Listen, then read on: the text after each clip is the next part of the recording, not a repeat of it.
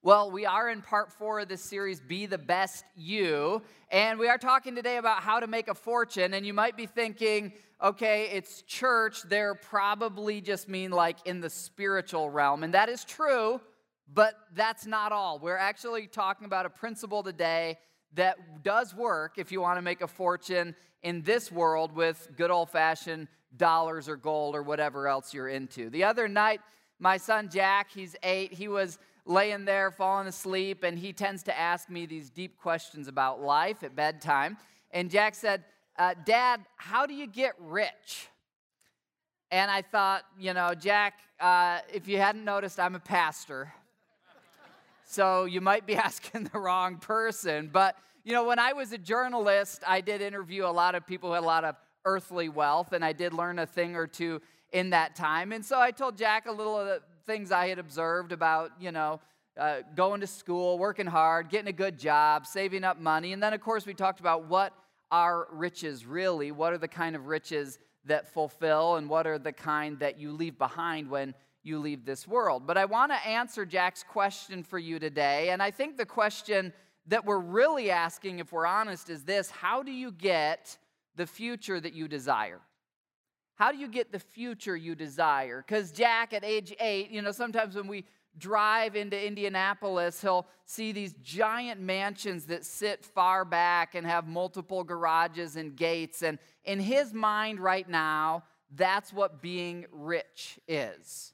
But really, he doesn't know as an eight year old that as he gets older, he'll experience that when you get the one car that you think will make you happy, then it's not too long till you need a different one and a different one, and that it's the same with houses. And someday he'll be wise enough and old enough to realize that what he's really asking is this how do you get the future that you really desire?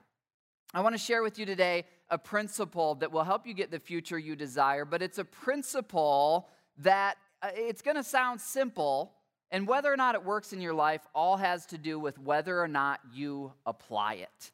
And I'll give you an example of that. When I was in my early 20s, I had just started my career as a newspaper reporter, and I was living in Scottsdale, Arizona. I got my first job, so I got my first house there in Scottsdale. And uh, the housing economy at the time, the real estate market was booming. And especially in that area, home values were going up sometimes by ten or twenty thousand dollars a month. So after a couple years, this house had literally doubled in its value. And I had a report that day where I needed to go in and interview this real estate tycoon. This is a guy who was worth about $990 million from buying and selling real estate. He had started with some little condos after a market crash and worked his way up to shopping markets and uh, apartment complexes, all sorts of real estate. And I'm in this guy's office, very eccentric guy. He's got, you know, castle doors from Italy. He's got a literal gold plated toilet. He's got expensive artwork and pianos and all sorts of shows of wealth around his office. And he looked across his desk and he said, John, do you own a house? I said, Yeah, I've got one over in Scottsdale. He said, You should sell it now. I said, What do you mean? Home values are going up like ten or twenty thousand dollars every month. It keeps gaining value. And he said, Yeah, I know. He said, I've seen this before, and especially out here in Arizona, the market will get really hot and then eventually it'll go the other way. And I'm just telling you, if you want to make some good money here in your early 20s, you should sell your house now. Well, I finished the interview with him, went back to my normal life, and I completely agreed with him. He clearly had the credentials, he knew what he was talking about. But here's what happened I got busy with life. And I looked around, I thought, okay, I could sell the house, but then I'd still have to live somewhere. And I looked at how much rent was. It was the same as the mortgage payment. And I thought, ah, he's probably right that the market will go down. He knows what he's talking about, but it's surely not going to go all the way back down to what I paid for it. Well, the year, if you know your economic history, the year was 2006 when he told me this. And in the year 2007, there was this big event called the Great Recession where the housing market collapsed and the stock market collapsed, and particularly in areas like Phoenix, Arizona, housing values had literally tripled, and almost overnight, they went all the way back down.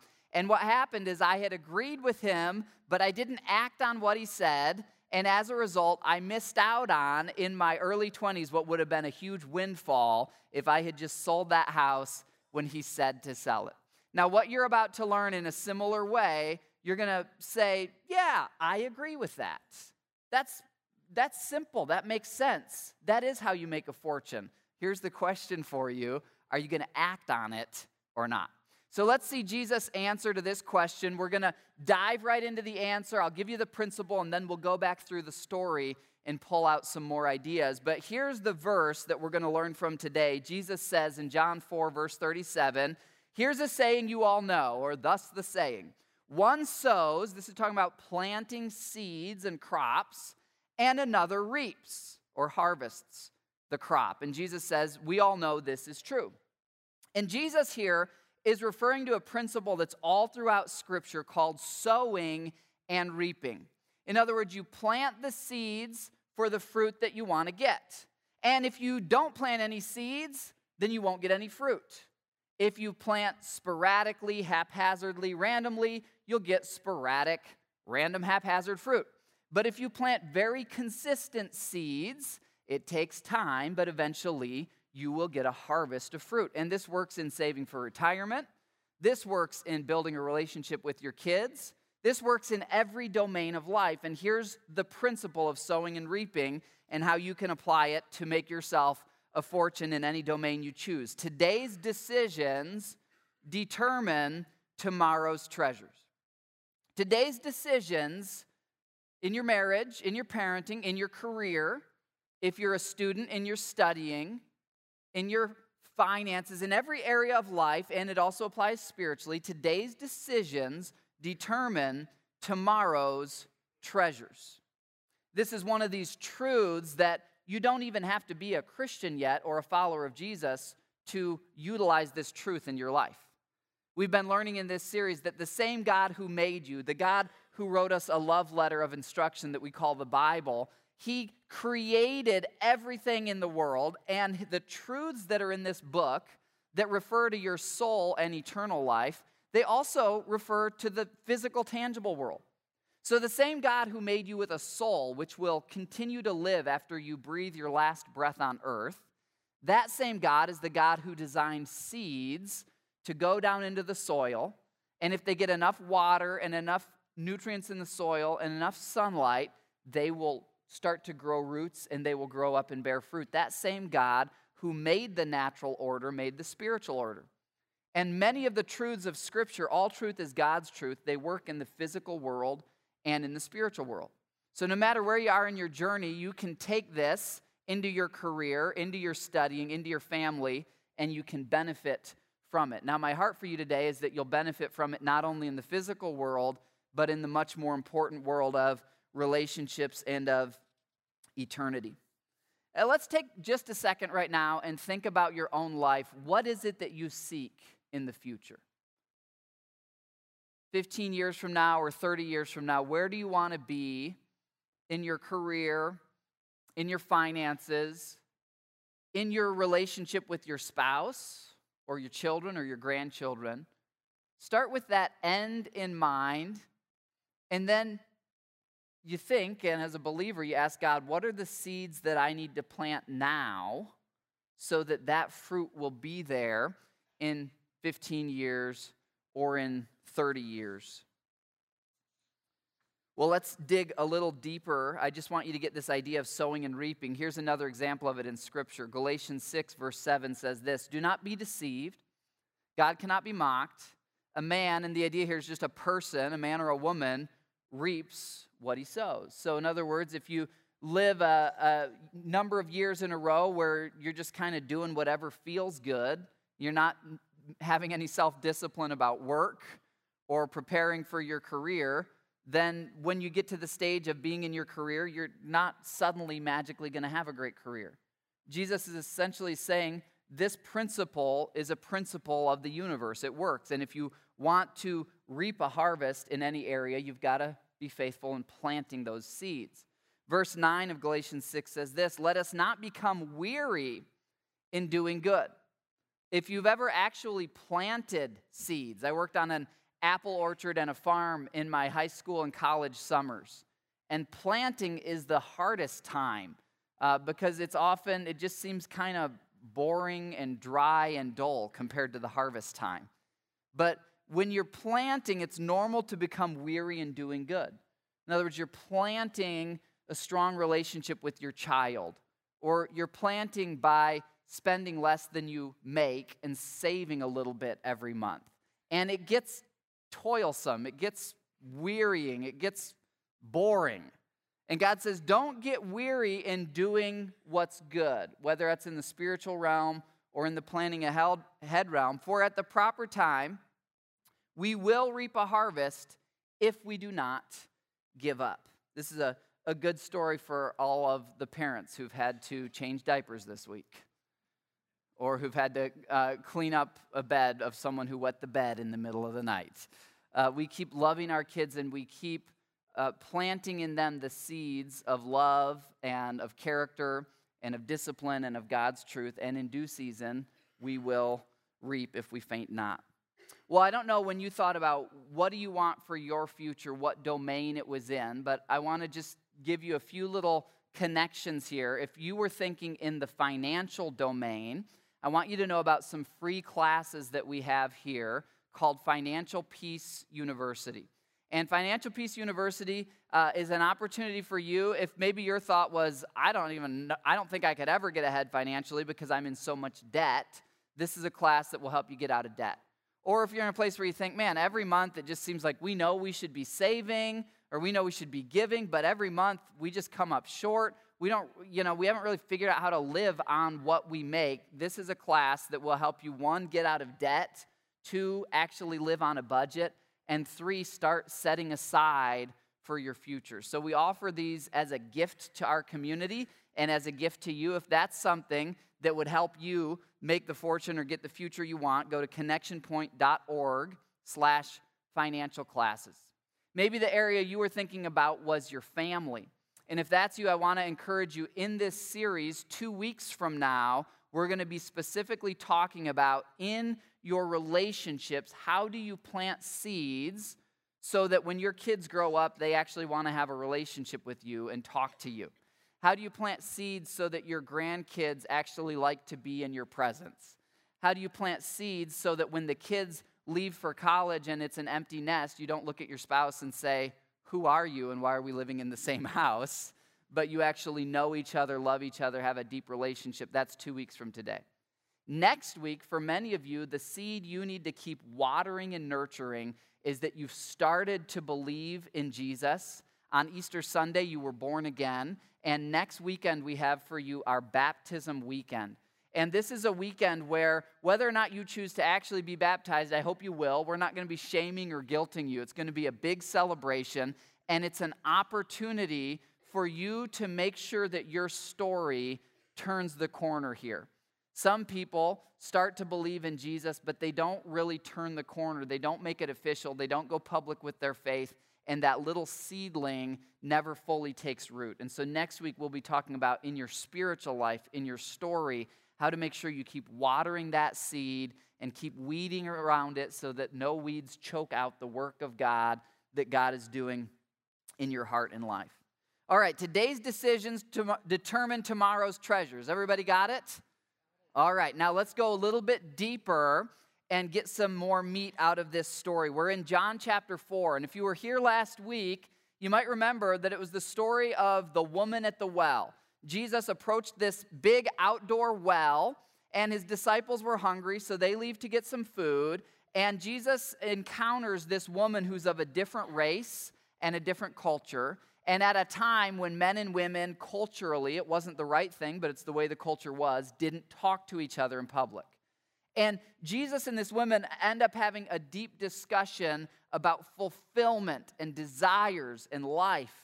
And she's at the well to get physical water, but Jesus is able to tap into her deeper thirsts and hungers and explain that he is God among us, he's Messiah, and that true fulfillment is only found in him. And you might remember she starts to believe, and we're going to pick the story up here in verse 27 of John 4.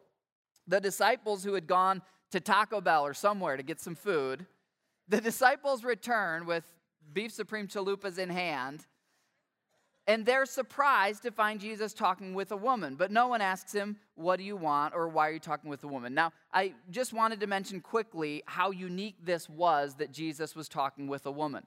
When I first started to really study the Bible at a deep level, I was still working as a journalist, as a reporter, and I started going to seminary, working on a master's degree, almost from a critic's or a skeptic's point of view.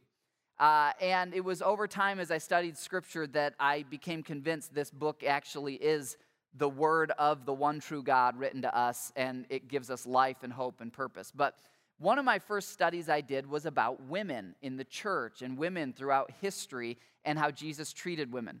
So I spent a semester reading how all the cultures around Jesus treated women. So the three dominant cultures at this time were Roman culture, Greek culture, and Jewish culture. And you could do this for yourself if you're as nerdy as I am or if you're bored. You can look up first century writings from those cultures and you can sort through those writings and search for occurrences of how women were treated and what the social norms were. And here were the social norms at the time. It's not right, but this is how it was. Women in many of those cultures were not allowed to own property. Women were not allowed to testify in court. Women in many of those cultures could not even receive an inheritance. If their parents had a lot of money, it would go to their brothers. Women often didn't get to decide who they would marry. They would be betrothed. Some man would decide who they would marry, and often the dad would decide by who the highest bidder was who would give the biggest endowment or gift to the dad. This was a culture very foreign to us, thankfully, where there was pretty much no women's rights. A lot of women were bought and sold as slaves. And into this culture where a respected teacher like Jesus would never talk to a woman in public, Jesus ignored and broke the social norms. And the reason he did that is because that as God among us, he modeled and explained that all people are created in the image of God. Regardless of gender or race or background or even their religious belief, God loves all people equally. And God loves all people enough to go to the cross and die for them. And so that's why this was a little surprising to the disciples that Jesus is talking with a woman. Now, I also wanted to point out to you that this conversation happened, we're told in the John chapter 4, at Jacob's well. Jacob's well is a real geographic place that you can go to and visit today. Uh, here's a sign at Jacob's well if you go over to Israel to visit it. The exact same well is still there. Now, two or three hundred years after Jesus, some Christians built a little sepulcher around it. They've done this throughout the Middle East to preserve these sites. So it's indoors now. It would have been outdoors at that time, but that is the well. That's the very place where this story took place between Jesus and this woman who was not only of a different gender at that time, but also of a different race. She was a Samaritan woman. Now, verse 28 tells us that leaving her jar, so remember the disciples come back with Taco Bell, and leaving her jar, the woman goes back to her town, the Samaritan village, to tell everyone, I think I've met the Messiah. Uh, come see this guy who told me everything I ever did. Could it be the Messiah? So she's at a point in her faith where she's encountered Jesus' power. She thinks she believes. She's still not totally sure, but she's excited. And one of the things I love about this story is she starts inviting other people. And I've heard about this here in our church family here in recent months that there have been people who've come and they've started to encounter Jesus and they're like, I think I believe. And they're already inviting their neighbors and their coworkers. I want to encourage you if you're doing that, keep doing that. That's exactly what this woman does. She immediately invites everyone she knows to come and see is this true? Could this be the real deal? Another thing that stuck out to me as I was studying this verse is that she leaves her water jar. Now, to us, that might not seem like a big deal because we can go to Walmart or Target or Meijer and buy a made in China plastic water jug for hardly anything. But at this time, plastic had not yet been invented, and water jars that would actually hold water and would be light enough to carry around were very valuable. And for her, this going to the well in a society where there's not running water inside your home, there's no faucets, this is kind of the, the big pinnacle of her day is to go and get this water. And it's really interesting that John, the writer, notes that she left her water jar. Because what this says to me is she showed up to that well thinking that this would be the vehicle of her gratification, right? She had a physical thirst, and she brought with her a vehicle that she thought would gratify her thirst. And part of what Jesus explains to her is that every physical thirst in our lives, whenever we quench it, it comes back. Every time you drink, you get thirsty again eventually. That's why I've got a water bottle up here today. Every time you eat, you get hungry again eventually. This is why restaurants are in business. They know that as long as humans are alive, they will be eating. And you could eat the best Thanksgiving dinner, the best meal, or have the, the most satisfying drink, but the next day you're going to be hungry again, you're going to be thirsty again. And Jesus explains to her that it's the same with success, it's the same with physical wealth. It's the same with physical pleasure and sexual pleasure. Every desire that we have in our physical bodies, when we quench that desire, it comes back again, and it comes back again, and it comes back again. And Jesus had explained to her that her soul living inside her has deeper desires that only God can fulfill. And when she encounters the living water of Jesus, she's so fulfilled that she completely forgets about the vehicle of her physical gratification.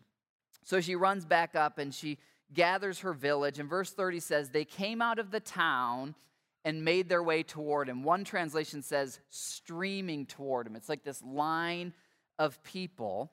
And now we have this little parenthesis in the story because the disciples want to talk about Taco Bell. The disciples want to talk about food. So, verse 31 the disciples urged him, Teacher, eat something. We all went to get food. We brought some back for you. But he said to them, I have food to eat that you know nothing about. Now, as often happens with Jesus, he's looking at a higher level, he's looking at a spiritual level of reality, and the disciples are functioning at the stomach level, okay? And so, even when Jesus says this, they still say, Well, uh, you know, did someone else bring you food? Verse 33. If you're not hungry, someone else must have brought you food. And then Jesus clarifies here in verse 34. He says this My food or my nourishment, what satisfies me, what gives me power and strength every day, is to do the will or the desire of him who sent me. That's God the Father. And to finish his work. Well, what is his work? What's God the Father's work? It's very simple it's to connect people who are far from God back to God. That's his work. When Satan came in the Garden of Eden, he split humanity away. God's work right now is to connect you and the people you love and know back to God. And so, Jesus, when he was on earth, every day when he woke up, his first thought wasn't, What do I get for breakfast or where's my coffee? That's honestly my first thought. Where's my coffee? But Jesus' first thought every day and throughout the day was, God, who are the people that you want to connect back to you today? Father, who are the people you've sent me to connect back to you today? And he says, This is what nourishes me. This is what fulfills at the deepest level. And you should know that God has work for you like this. You know, Jesus says, I came to finish the work, and it's this same word finish that Jesus is going to use couple years from this story when he's on the cross, dying for the sins of the world. And as he absorbs the punishment for all your mistakes and mine willingly, so he can connect all of us back to God, he says at the end, It is finished. So Jesus didn't end up on the cross uh, by mistake or randomly. That's the whole purpose he came, was to sow seeds of redemption and restoration and to bring us back to God. But you need to know as a follower of Christ that just like God the Father had a plan for Jesus, he has a plan for you now as a follower of Jesus.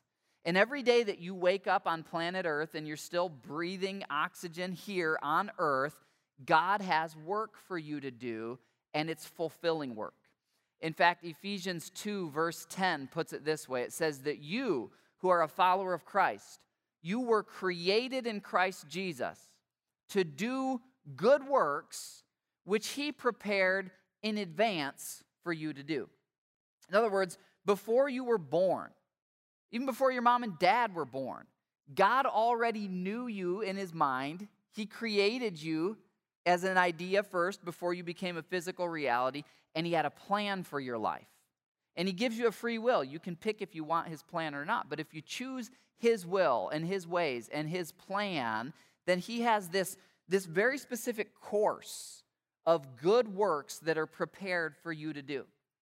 And He's got specific good works for me to do that no one else can do. Sometimes we look at heroes of the faith like Billy Graham or the Reverend Martin Luther King Jr. And we look at them and we say, I could never do what they did. God had specific good works for them, but here's the thing they could never do what God has called you to do. God has good works, God has coworkers that He loves, that He wants to reach through you. He has loved ones in your life, children, relatives, neighbors, friends from your hobbies or from sports. He has people that he wants to connect back to him, and he has good works that are prepared for you to connect those people to Jesus. And Billy Graham couldn't do that. Martin Luther King couldn't do that. Only you can reach the people who are in your life. And so, Jesus essentially, while the disciples are thinking about food, lifts their eyes and says, There's a higher, there's an asset class that will never depreciate. There's an investment opportunity in a market that will never crash, and that is people. God describes throughout Scripture that this world as we know it is passing away, and one day, everything physical in this world, He's going to melt down and create a new heaven and a new earth. And at that point, any investment in gold or stock or real estate will become worthless. Actually, when you breathe your last breath on earth, it becomes worthless to you, anyways. But at that point, every soul that you encounter, no matter their race or their beliefs or their gender or any other way that humans might classify them, every soul is eternal. And every soul is an eternal opportunity for investment. And so Jesus is lifting the disciples up, he's lifting their eyes up to see at a higher level. I want to tell you an inspiring story about this that I heard this last week. I heard about a widow who recently moved to the Brownsburg area. And she's a young mom, she's got two young elementary aged kids. And when she moved in, the family next door came over right away and they said, Hey, here's a three by five card with all our info. Here's our dog's name. Here's our email addresses. Here's our cell phone numbers. If you ever need anything, let us know. And these neighbors got to know her. And as they got to know her story as a widow, it was Christmas time coming up. This was just this last Christmas. And the dad of the neighboring family said, um, Hey, would you like us to put up Christmas lights for you? Well, little did they know she had been secretly longing for Christmas lights to be up to restore some normalcy for the kids. But she didn't even know where the Christmas lights were in the move and, you know, putting them all up outside. Well, this neighbor guy comes over. He says, We'd love to do that for you if it's something you want. Meant the world to her. Then he comes back after a few more weeks of building the relationship. He said, Hey, in February, there's this big father daughter dance here in Brownsburg. And I'll be taking my daughter and my niece, and we've bought an extra ticket. There's no pressure, but if your daughter would want to go with us, we'd love to take her. And they did, and it started this relationship of a neighbor just genuinely loving this widow and her kids. And I heard the story, and as the story's going on, I'm thinking one thing these are connection point people. I know they are because we're not all perfect. We're messed up. We have bad breath. We have body odor. But I just know this theme. I've met enough connection point people to know this is the kind of stuff my people do. This is the kind of stuff our people do. And sure enough, the story gets to the very end, and the person who's telling me the story says, And then as I'm coming to church here, I found out that family is part of this church. I said, Yeah, that's, that's the kind of people we are because we understand that it's people who matter. People are the eternal investment. People are the one thing you can invest in that will never lose value, that will never be stripped away from you. You know, I heard this last week about a gifted musician. A guy named Avicii was his name as a musician. He was 28 years old, and sadly, he overdosed and died this last week. Avicii, between the ages of 18 and 28, made $85 million. So, I mean, I was talking earlier about me in my early 20s maybe making $100,000. This guy made 20, I mean, $85 million by the time he's age 28. But he became so addicted to drugs and just a drug and alcohol lifestyle that sadly, I mean, incredible musical gift that this guy had, and sadly died just two days ago. And I thought I was kind of grieving it because I've enjoyed some of his work that he's done. And I, you know, what a tragedy. So much hope, so much life, so much promise. And I thought, you know, every day there's people who are worth $85 million who die. Just a lot of them aren't 28, a lot of them are 78 or 88. And they die in Naples, Florida, or in Scottsdale, Arizona, or all around the world. And here's something that I've seen when you're laying in a hospital bed dying, and you can't even get out of that bed and walk to the bathroom, in that moment, it doesn't matter if you own ranches and farms and companies and apartment buildings or if you live in a one bedroom apartment that you rent. In that moment, none of that matters because you literally can't go out and touch or enjoy any of the things that you own. And it's just as true when they breathe that final breath. When we breathe that final breath, we'll leave it all behind. I heard a story from an attorney friend the other day. He was doing a will or an estate for someone, and the person passed away. And one of his friends said, Well, how much did he leave behind? And the attorney said, everything. you, you leave everything. You know, there's, and, and here's what Jesus is teaching the disciples and us. This principle of sowing and reaping, you want to make a fortune in this life, you can use it. And you can make, you can provide for yourself. Do it. It's good, okay? But Jesus is saying there's a higher economy. And you can invest in an asset class that when you open your eyes in the next life will have gone ahead of you and is already paying dividends. And there's only one asset class that does that, and it's people. And we invest in them through our love, through our time, and through our resources. So let's return to this story because here's what Jesus is saying to the disciples. He says, Don't you have a saying in verse 35? It's still four months until harvest. In other words, we've planted the seeds, but the seeds aren't yet bearing fruit. So we just have to wait. And Jesus says, I tell you, Open your eyes and look at the fields, they are ripe for harvest. In other words, disciples, the harvest is souls, the harvest is people. As Almighty God, that's the one asset that I care about. That's my most valuable possession. And you guys are thinking about your soft tacos, and you're missing out. This woman at the well, who you thought was a despised social class, she means the world to me. She's eternally valuable. And not only that, she's gone to tell her whole village about God, and the village is streaming down here, and you guys are thinking about food when there's a harvest, there's a market opportunity right in front of you if you'll act on it. Now, as I was studying this last week, I stumbled on something that I had never seen before in this text, and maybe it's new to you as well. I was thinking about this Samaritan woman. And thought, I wonder if the Samaritans still exist, because they're an actual ethnic people group. So I started to research this and I found out Samaritans do still exist, and here's what they look like, okay? You could go to Israel or Palestine today. These are not actors pretending to be Samaritans. These are actual ethnic, you can take a DNA test. They are Samaritans, just like there are Jewish people and other races and, and genealogies. These are the same Samaritans that this woman was.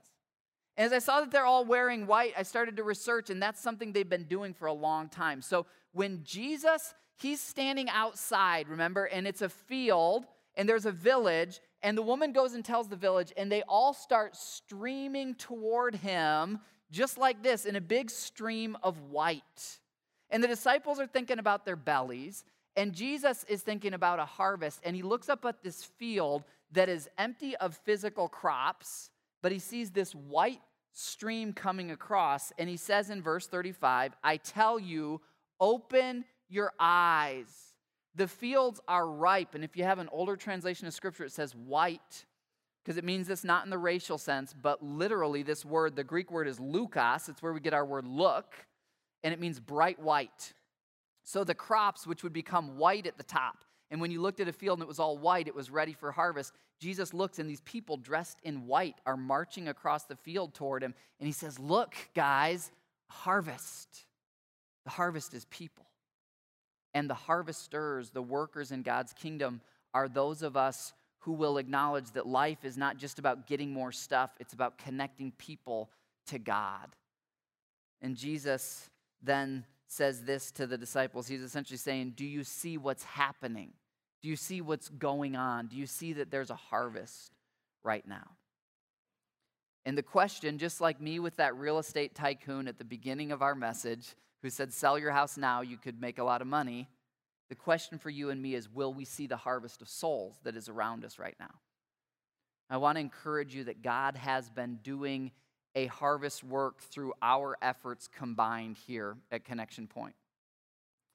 Between people checking their kids in and filling out response cards and other data points, we know of 1,200, it's 1,200 people who are newly part of our movement here from Christmas until now. So that's within about four months, over 1,000 people. Now, some of you, maybe in the past, you've attended a church of four or 500 and you have an idea what that size is.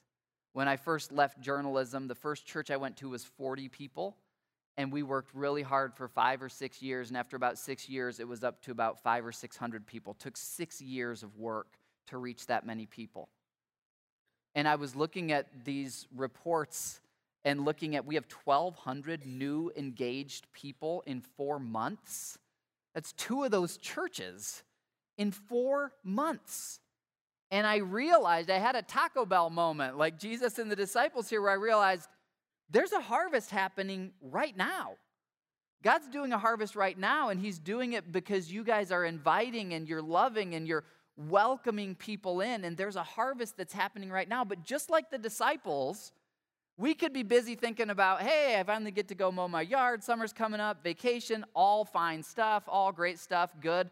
But don't, don't let your earthly appetites eclipse you from seeing that there's a spiritual harvest that is happening right now among us. And I just want to applaud you guys for being part of this and thank you for inviting me into it. And I want, as a leader, to say, let's make sure we're opening our eyes to see what God's doing and let's keep inviting and loving and being the neighbor, like the story that I told you. Another inspirational story that happened in a different domain of my life. I try to exercise a few times a week to stay healthy. And I have one fitness class that I do where I intentionally drive to a different area and I intentionally go to a fitness class at a facility where I'm the only white person. And I do this on purpose for a number of reasons. One thing is, I've realized in the last couple years that I don't know what it's like to be the minority person in a room. And so I, you know, it's just something I do just once a week. I go spend that hour there. I need to exercise anyway, and it's really good for me to experience what it's like to be uh, the one person who doesn't look like everyone else. And uh, it's been a good environment. I've built a lot of good relationships. I've had a lot of fun, and it's a great workout. I feel like I'm going to die every time I go.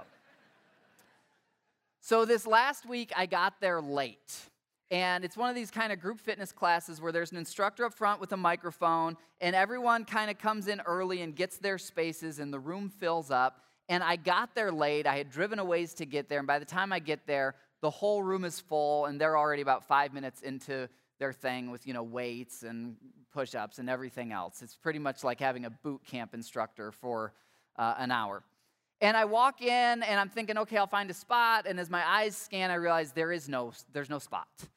And so I, th- I decide, eh, I don't want to make a big scene. I'm just going to go walk on the treadmill or something. So I start walking out. I start going down the hall, and I hear the instructor, African American middle aged woman, over the microphone, over the speakers, say, John, get back in here.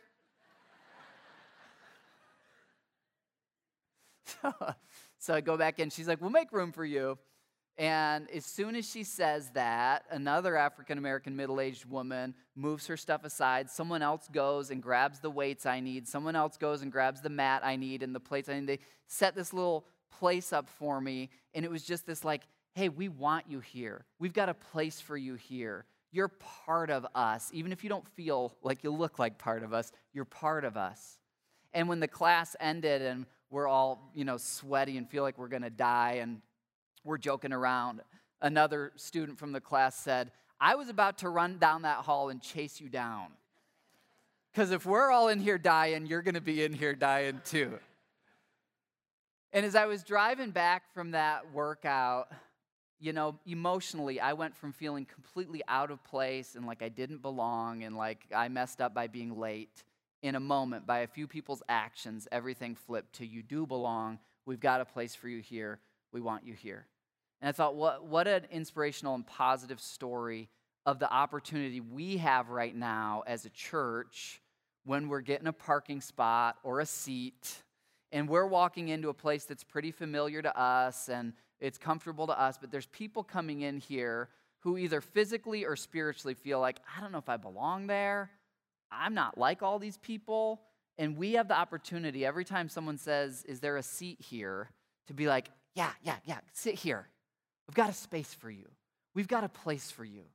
And we can remember this when we're all trying to get out of here and the police officers are doing their best to manage the traffic and thousands of people are coming in while thousands of people are going out. And we can think of everyone we encounter the way that class embraced me. And think, think of everyone you see like they're one of these 1,200 who are just brand new baby Christians. Maybe they're not even a Christian yet. And by your interaction of whether or not you say, oh, that seat's saved, or hey, we've got a, we'll make space for you, we've got a spot for you, we get to be part of the harvest in the littlest ways and in the biggest ways when we say, this is what our life is all about, is reaping this harvest. Verse 36, Jesus says, Even now, the one who harvests or reaps draws a wage. In other words, there's a profit, there's a gain. This is a financial word. You, there's payment for doing God's work in His economy and in eternity.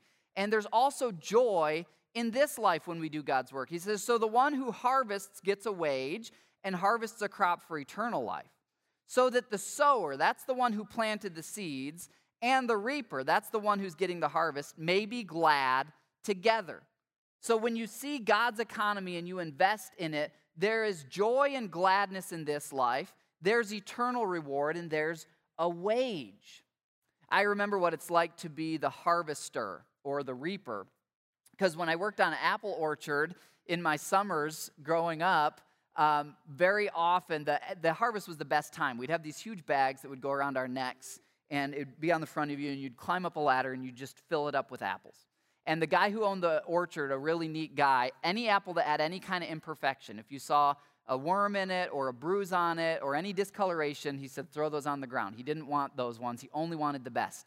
And so my buddies and I, we had this thing. Anytime we'd pick an apple, you scan it really quick and you toss it in the bag. If it had an imperfection, what you'd do is you would throw it at your friend's head and you'd try to hit your head, your friend in the head. So you're up on a tall ladder working away, and all of a sudden you get smacked on the side of the head, and you just keep working until you can find one and smack them back. But being the harvester, being the one who, who gathers the crops, to me, that's the most fun part of, of a farming type job. And you know, something I've realized as I've realized this harvest that God is doing right now is that for 200 years, Christians in this area have been preparing the soil and planting seeds and watering those seeds. For 30 some years before I came, Pastor Steve Reeves shepherded this community, loved this community. The soil has been prepared, the seeds are starting to grow up, and now it's us, church. It's on us to lift up our eyes and see there's a harvest. And if we're not careful, we could get so caught up with our own little lives that, that it could slip right through our fingers. And Jesus says, if you realize the harvest, you'll be glad as you work. Verse 37 says, And so the saying, one sows and another reaps, is true. This is where we started. Sowing and reaping, the principle's true. And as a group of people, sometimes you're the one who sows the seed, sometimes you're the one who reaps the fruit. But the joy and the eternal reward is for both the sower and the reaper. And so, verse 38, Jesus says, I sent you to harvest or reap what you haven't worked for. And that's how I feel right now. Right now, what's happening in this church is the result of people who've come before us. Others have done the hard work, and you have reaped the benefits of their labor. So, what have we learned? Today's decisions determine tomorrow's treasures. Today's decisions determine tomorrow's treasures. This works in the physical realm, we've talked about, and this also works in the spiritual domain of your life, works in your relationships, it works in every domain of your life. And I can't tell you in the physical realm when real estate's going to crash or double. I can't tell you when the price of gold per ounce is going to triple or collapse. I can't tell you what stocks to buy. I am not an expert in this realm.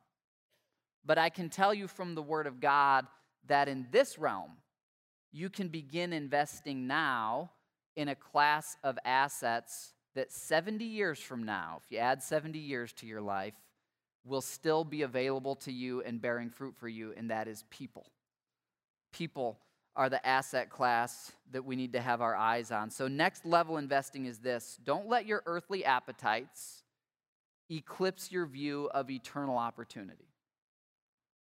Nothing wrong with earthly appetites, nothing wrong with Taco Bell, nothing wrong with eating food, nothing wrong with planning for retirement, nothing wrong with working hard at your job, nothing wrong with any of that. Just don't let that domain eclipse your view of the domain that is going to last for eternity. And right now is the time to buy in that domain. Right now is the time to invest in that domain. So here's our closing question What will you decide to plant this week so that you can harvest its fruit in the future? And there's these two categories, and I'd encourage you, depending on where you are in your life and what your needs are, to, to really zoom in on one or the other of these. Some of you, you're here and you are, you're way in debt. Every month you're spending more than you make, and you need to kind of get things in order. And you, need, you know what? In the earthly physical realm, I need to start actually thinking about the future, either saving for the kids for college or for retirement or whatever else. Or, you know what? I'm always too busy for my kids. And if I'm honest about it, when my kids are adults and I actually want to hang out with them, I shouldn't be surprised if then they're too busy for me because what I sow, I'll reap. And I can't control people, but I can invest in this principle. Or how about in the eternal and in the spiritual realm? You can choose to take action today. And I want to tell you one last inspiring story. There was an anonymous group of people who were led by God. This was around Christmas time. They were led by God to pay off one of this church's mortgages. This is a significant sum of money. You know, it's, it's the amount of money that someone could buy an apartment complex or buy a whole bunch of acreage or something else. And God put it on their heart to invest in what God is doing here. And I love how they did it, that they wanted to stay anonymous. They didn't want anyone to know who they are as a group of people. And they invested in this here. And I've been thinking about them when I drive by this building and I see the parking lot full. I've been thinking, I wonder what they feel in their heart when they drive by and see the parking lot full. When they drive by and they know there are widows in that church who are being cared for because that church is there. There are people who are alcoholics or have other addictions who are coming into this church and finding freedom. There are marriages that are broken that are being restored. There are souls that were enslaved in sin and destined for hell that have found eternal life in Christ and now have peace in this life and eternal life. And every time they drive by that parking lot, they see something they've invested in, and they see a parking lot full of cars where every car is a person who is growing closer to Christ.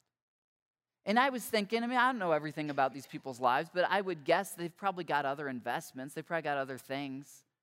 And the difference, you know, they don't have to pay any property taxes on this, they don't have to pay any upkeep.